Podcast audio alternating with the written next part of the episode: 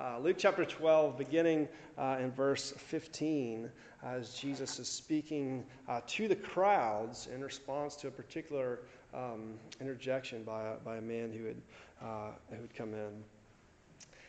Hear the word of God. And he said to them, Take care and be on your guard against all covetousness, for one's life does not consist in the abundance of his possessions. He told them a parable, saying, The land of a rich man produced plentifully. And he thought to himself, What shall I do? For I have nowhere to store my crops. And he said, I will do this I will tear down my barns and build larger ones. And there I will store all my grain and my goods, and I will say to my soul, Soul, you have ample goods laid up for many years. Relax, eat Drink and be merry. But God said to him, Fool, this night your soul is required of you, and the things that you have prepared, whose will they be? So is the one who lays up treasure for himself and is not rich toward God. Grass withers, uh, the flower fades, uh, but the word of the Lord endures forever. This parable that Jesus tells is a bit unsettling to us. As we hear it, as we read it and place ourselves within it, it's somewhat disturbing to hear a story of someone who uh, seems to be doing so well and then not. Uh, and it may be given as a general parable in the one sense, uh, but there are too many specific parallels in lives uh, around us uh, for us to just put it as something in the abstract. We hear uh, the good life this man seemed to be living, and then it feels like it's just snatched away. But even, even in this brief parable, I think as we read it and engage our, ourselves in it, exposes something for us. It exposes that life uh, has to mean something more. A life as we long for it uh, has to mean something uh, much more than just the disappointment that comes uh, from uh, riches and then death and being snatched away. And Jesus frames the story uh, for us. He draws out, wants to make clear for us the point of it, the warning uh, of it. Uh, with these words just a, a, little bit before and a little bit after, he warns us to be on guard. He says, For one's life does not consist in the abundance uh, of, of his possessions. And again, afterwards, so is the one who lays up treasure for himself and is not rich toward God. He's telling us what life is. Uh, he's showing us what life is not uh, because it's something more than that. Um, life doesn't consist in the abundance of possessions. There's more to life that we see uh, in Christ. So, so what, is, what is life? What is uh, the good life? Or in what does life uh, consist? As Jesus gives us a story as a warning, he says, uh, Be careful, pay attention, guard yourselves, watch out. Uh, be careful not to be like the man that he tells us about in the story.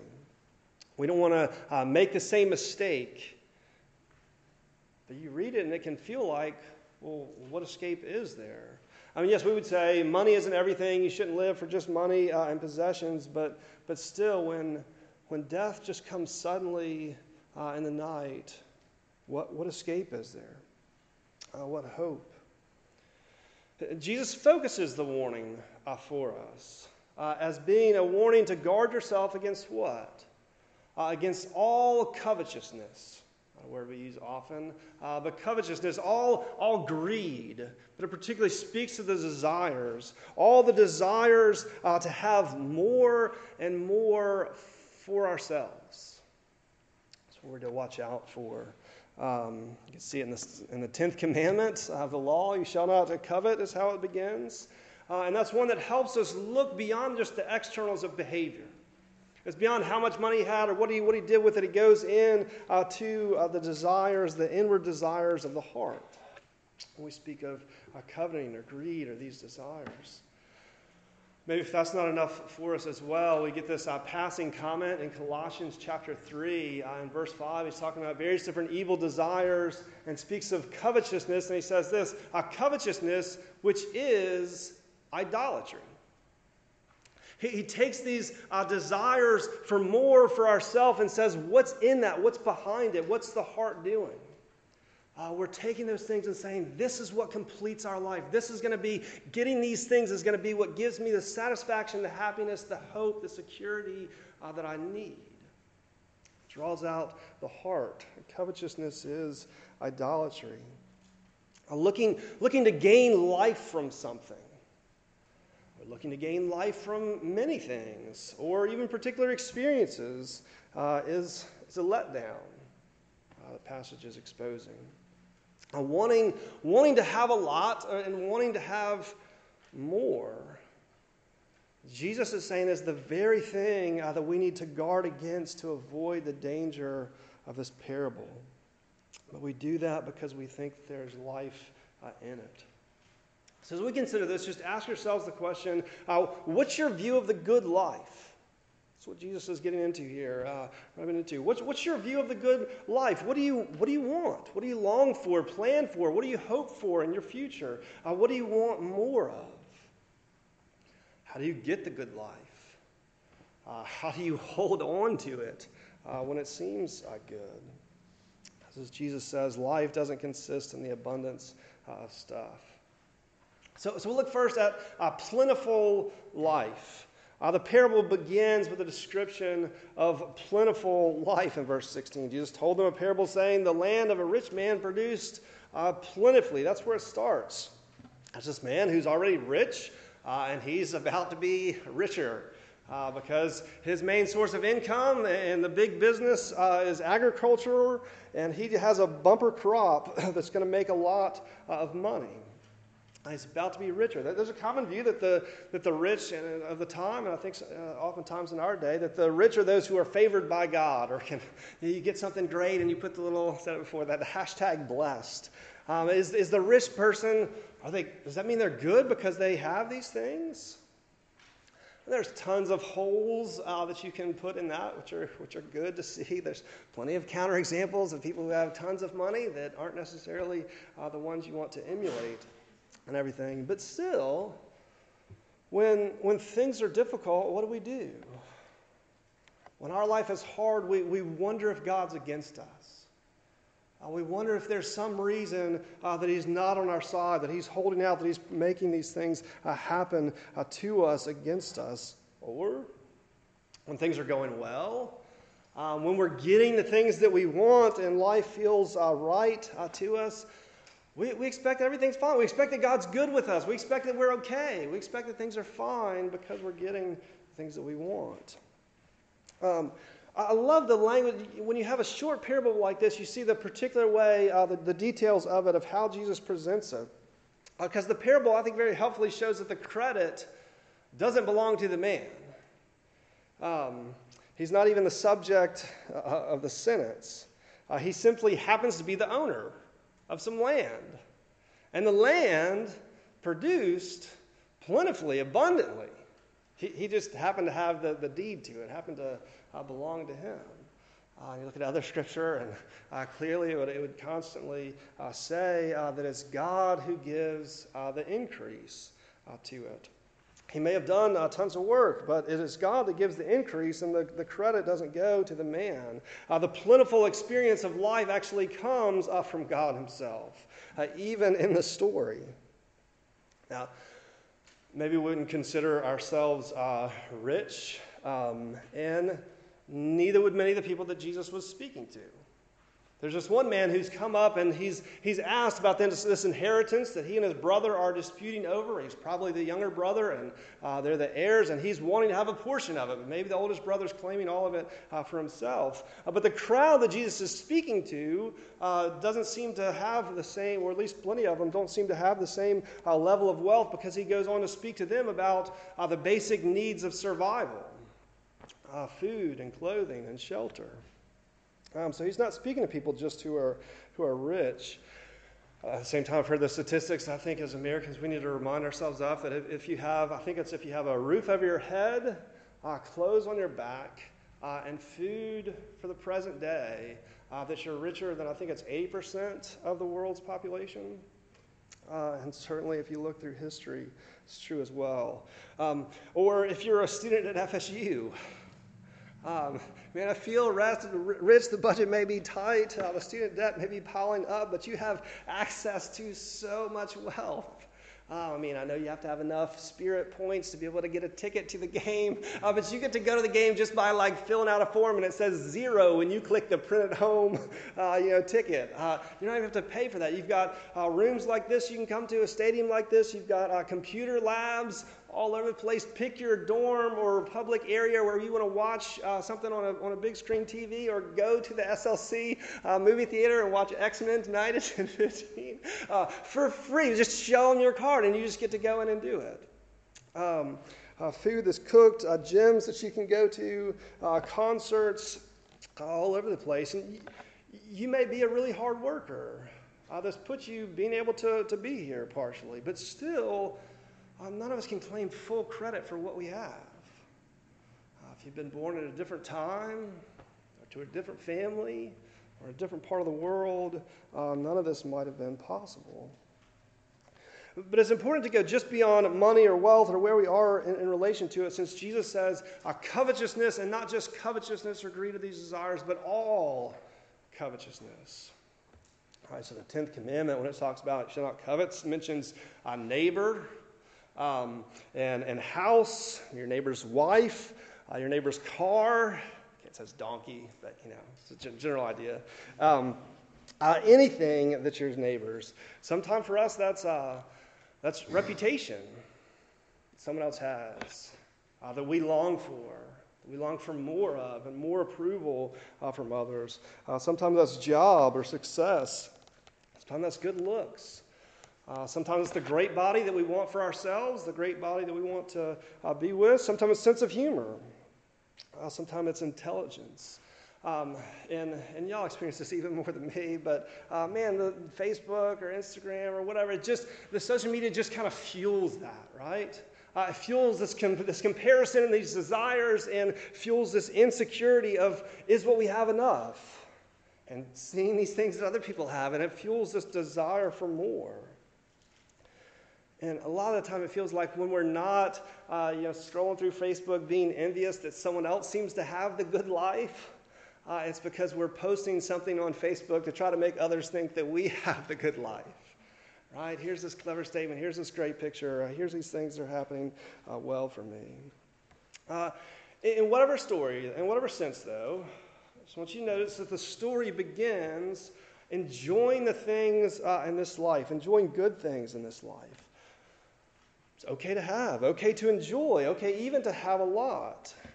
But the question is, um, how does that affect us? What do we want to do with it? Uh, where does it lead our heart? Because the very question that this man asked when he is, uh, seems somewhat surprised by how abundant uh, the crop is, he thought to himself, What shall I do?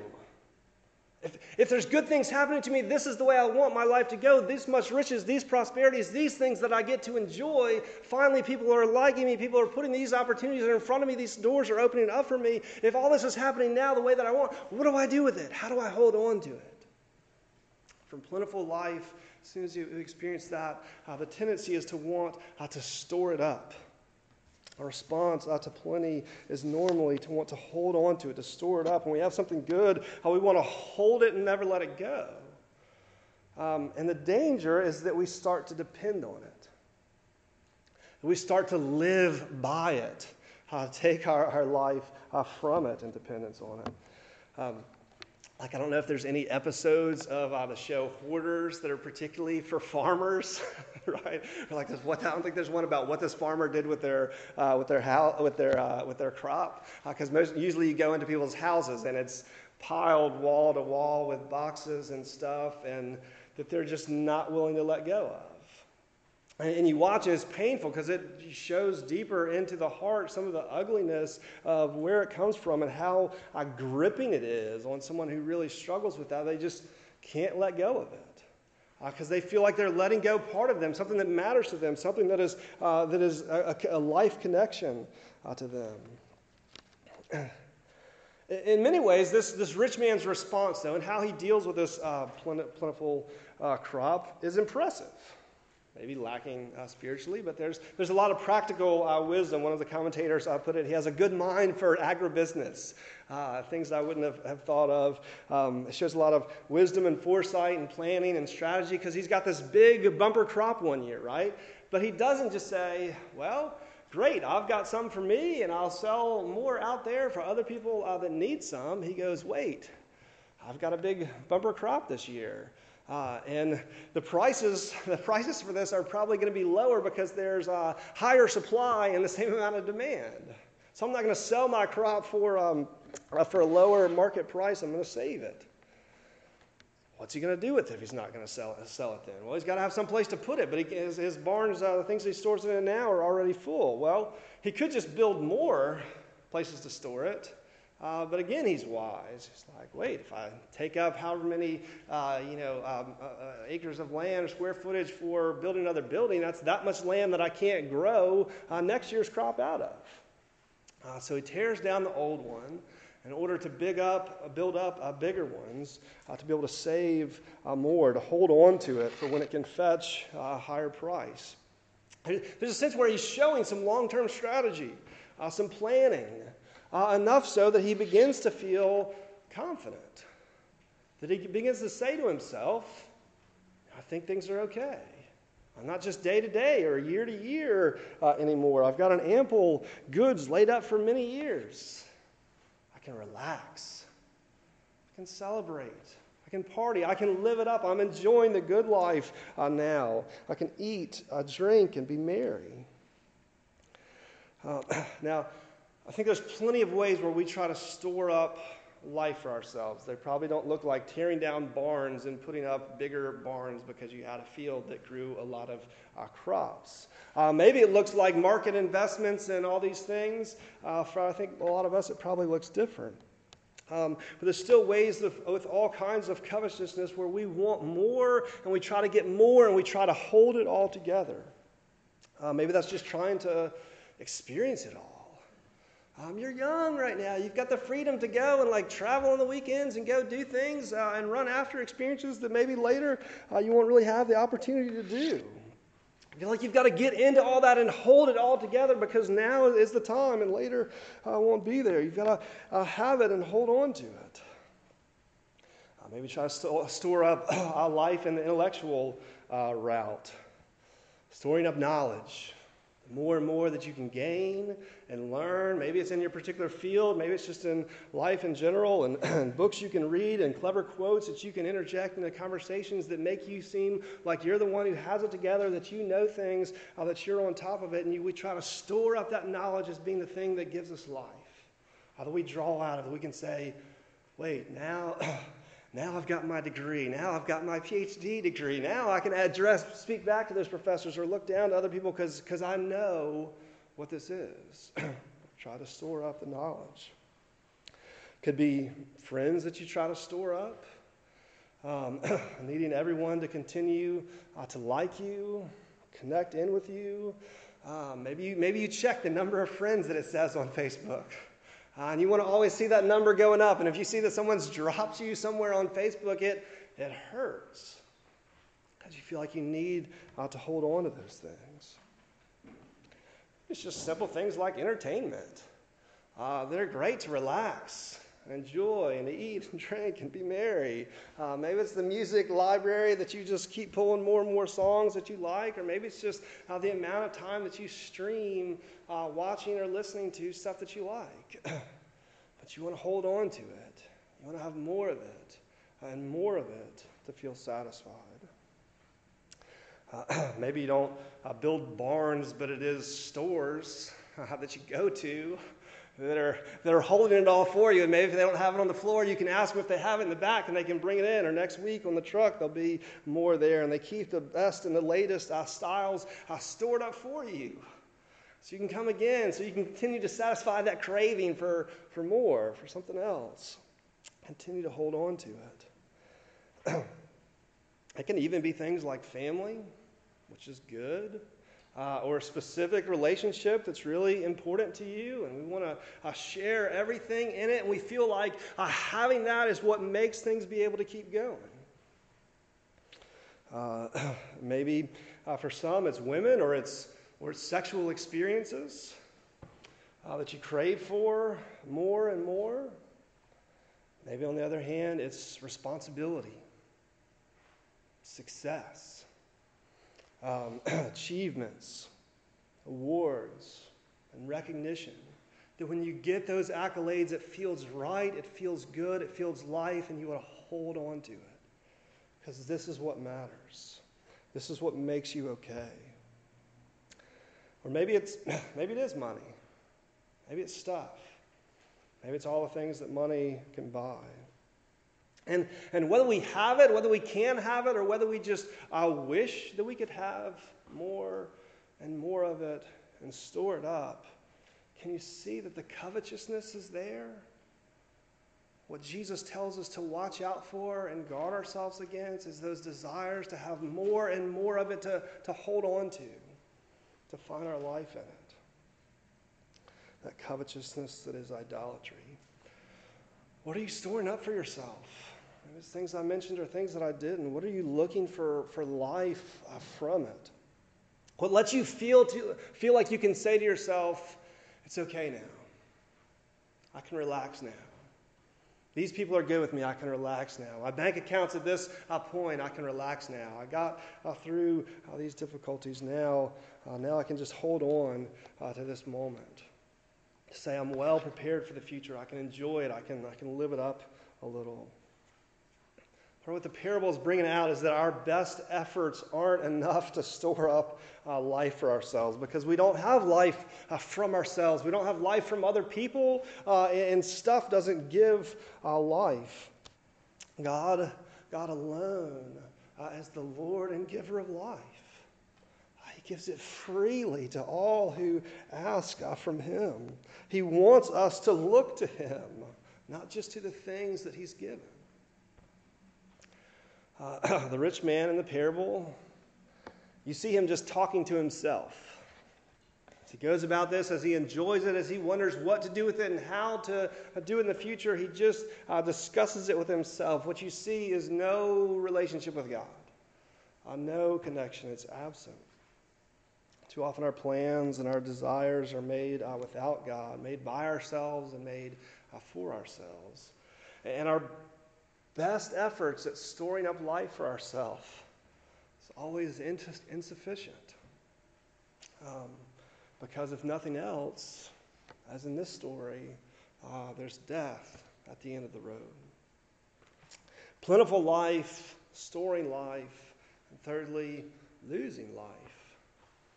Uh, the prospect the parable ends on is of this man who started off so well with his bumper crop uh, being about to lose his life.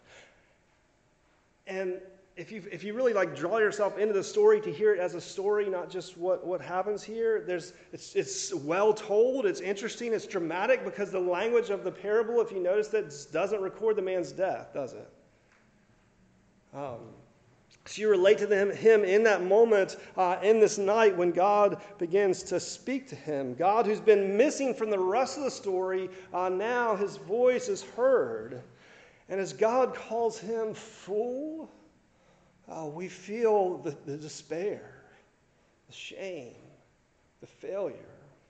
Or we get the pain and the dread as God's voice speaks, This night, your soul is required or we connect with the futility uh, of what he's, what he's done, the emptiness.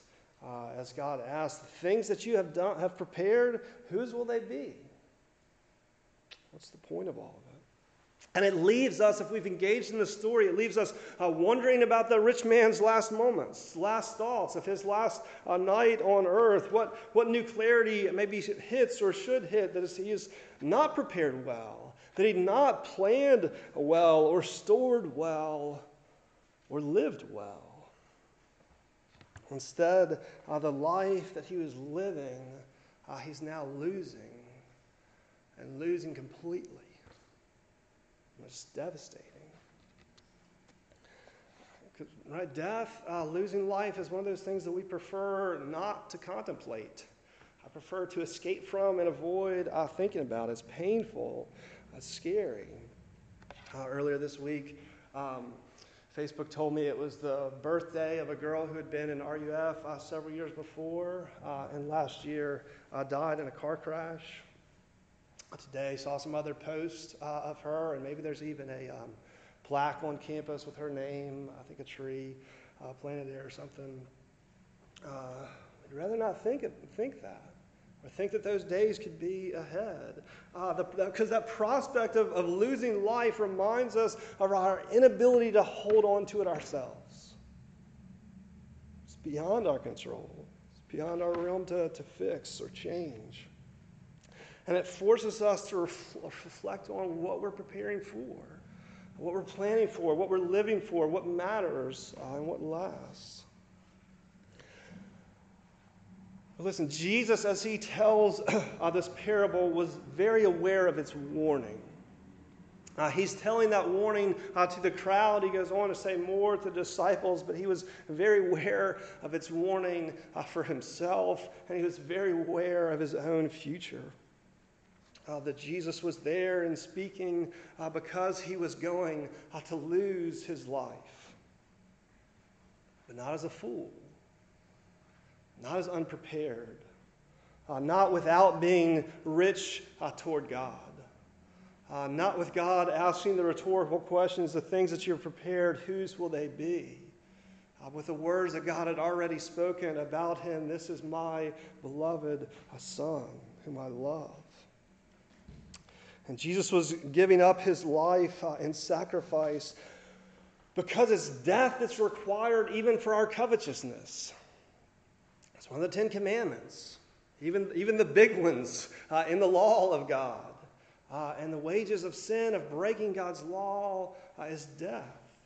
It's death that was required uh, for, for our wrong desires. But Jesus gave up his life uh, in sacrifice. He suffered as a substitute for those who cannot gain life themselves, who cannot hold on to life themselves. He suffered as a way of rescue uh, for, for us as we've tried to find life elsewhere and apart from God in rebellion against Him. Uh, but for Christ as our victor, uh, death wasn't able to hold him down, uh, Scripture says. God uh, raised him up to new life and to life uh, eternal. And in Christ, uh, in, in the gospel in Christ, what we see is the reversal that turns this entire parable on its head because it's kind of a sobering, uh, somber parable. Uh, but in the gospel, they're celebrating uh, and rejoicing. Uh, Jesus, as raised from the dead, becomes not only alive after death, but he becomes, uh, he becomes the giver of life. 1 Corinthians 15 talks about it as the, the first man, Adam, became the living uh, being, but the last Adam, Christ, became a life giving Spirit. He, he's able to give life and give life that can't be lost. That's what it means when it says eternal life. Uh, it lasts. Uh, death doesn't uh, end it. Uh, there's victory uh, past it. The sting of death is taken away, uh, and fullness of life comes on the other end as Christ returns, raises us up to new bodies, new life that we share with Him. But he gives even now uh, the Spirit as the first fruits or the first uh, portion of the crop of fullness of life. The fullness of life that Christ has, the life of God in him, the Spirit of God, he pours out on his followers who had called him and say, I need the life that you give, not just the life that I can bring out of myself or from, gain from the things around me. Spoke of plentiful life and storing life and losing life. But in Christ, losing uh, his life for us and being raised, he's gained the fullness of the store of life and gives it out uh, fully. Jesus is stored, has life stored up and waiting, reserved uh, in plentiful abundance and an unending uh, fullness. Uh, Jesus has the good life, and he invites us into it, and into sharing in it with Him through faith. Uh, the fullness stored up that can never be lost. So the parable is unsettling, uh, but the gospel gives security and hope as we hear the warning of it. What do you see as the good life? Uh, what do you want more and more of? Not just maybe what's the right answer to that question, but when you look at how you live, what are the things that you want more of and that you are trying to get? How do you try to get it and try to hold on to those things? Feel desperate to be able to keep them. In the gospel, uh, Jesus has acquired uh, life in its fullness for us. And we hold on to it very simply by faith by relying on Him, by finding life in Him. So Jesus tells the story and he, he warns us to take care, be watchful, be on your guard, uh, though, against all covetousness, all desires to find life apart from God. Uh, the parable is told, as we said, because there's a squabble between two brothers over an inheritance. Um, and if you want some evidence as you try to look in your life and say, what are those, what are those things where maybe I'm trying to find life in something else? Um, here's a tip go look and see whether some of those arguments and squabbles happen. Uh, what are those things that you're not willing to let go of, that you're willing to argue and press and go into because that mattered? And maybe it wasn't like that the, where the thermostat was set or what time your roommate actually came in, but it was the respect that you feel like you deserve from them. And that was where you wanted to stand on. That was your, your life or whatever it is. Most of our arguments, the strife, the division, uh, still comes over placing too much importance on things that don't give life. Uh, when Jesus has given it fully, freely, abundantly, that we can share in it and share in it together uh, and in love and humility and sacrifice for one another. So much more in this chapter that I would really encourage you to go on to read because this parable is what Jesus told to the crowds. As they listened, as this man had spoken up and told Jesus that he needed to give him uh, his, his right, his due of the inheritance, uh, Jesus addresses this parable to the whole of the crowd, but then he goes on to speak to his disciples. Uh, and to his disciples, to the followers of Jesus, he has words of, of comfort. Uh, that there's, there's hope there's freedom. There's freedom to live uh, fully, uh, freedom to enjoy it without anxiety. When you feel like you have, when you feel like you don't have. Uh, whether it's clothes on your back, uh, food to eat for the day, roof over your head, job, or future, or friends that care about you enough something to do that feels uh, worthwhile or enough knowledge or whatever things. There's freedom to live fully and enjoy it without uh, anxieties, uh, even over the most basic needs of survival. There's freedom to seek his kingdom, uh, trusting that all these things will be added to it, that he gives life and gives it fully. Because life doesn't consist in the abundance of stuff. Life comes from the love of God that He has given in Christ.